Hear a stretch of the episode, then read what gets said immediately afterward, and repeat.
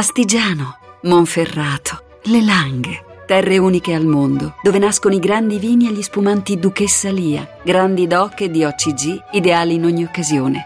Duchessa Lia, nobili vini del Piemonte. Mondo Motori.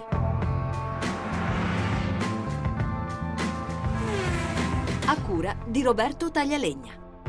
Buon pomeriggio e buon ascolto da Lucia Voltan. A Torino tornano le auto più belle del mondo. È questo il motivo della prima edizione del Parco Valentino Salone e Gran Premio, in programma dall'11 al 14 giugno prossimi nel capoluogo piemontese. Il nuovo salone dell'auto all'aperto sul quale puntano oltre 20 marchi.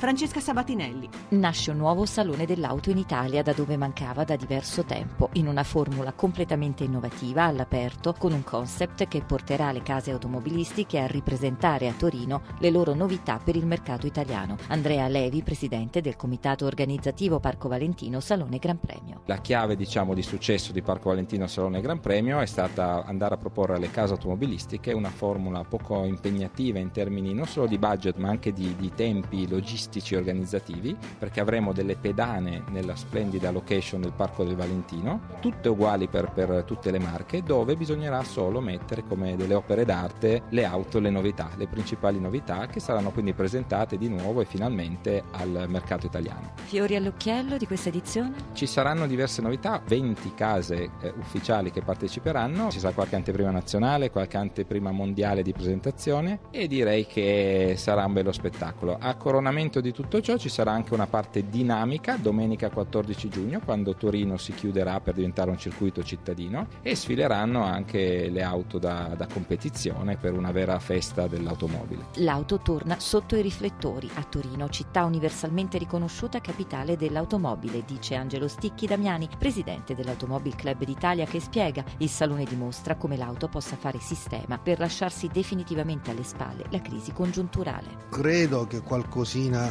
si stia risolvendo. Io vedo dei segnali, abbiamo avuto dei gennaio e febbraio molto buono, febbraio ancora meglio di gennaio come vendite, sicuramente ha contribuito all'abbassamento abbassamento del costo del carburante, per noto abbassamento del costo del petrolio, anche se in parte moderato dalla perdita del valore dell'euro sul dollaro. Ma comunque c'è la sensazione che si stia uscendo, diciamo che si vede un po' in fondo in fondo al tunnel la luce. Poi in questo caso stiamo parlando Torino, la città dell'auto, la capitale dell'auto, Torino dove è nato l'Automobile Club d'Italia il 23 gennaio del 1905. Torino che peraltro con la sua straordinaria storia, bellezza, capacità di ospitare eventi di questo tipo, eh, rappresenta veramente un fiore all'occhiello per tutto il mondo dell'auto in Italia.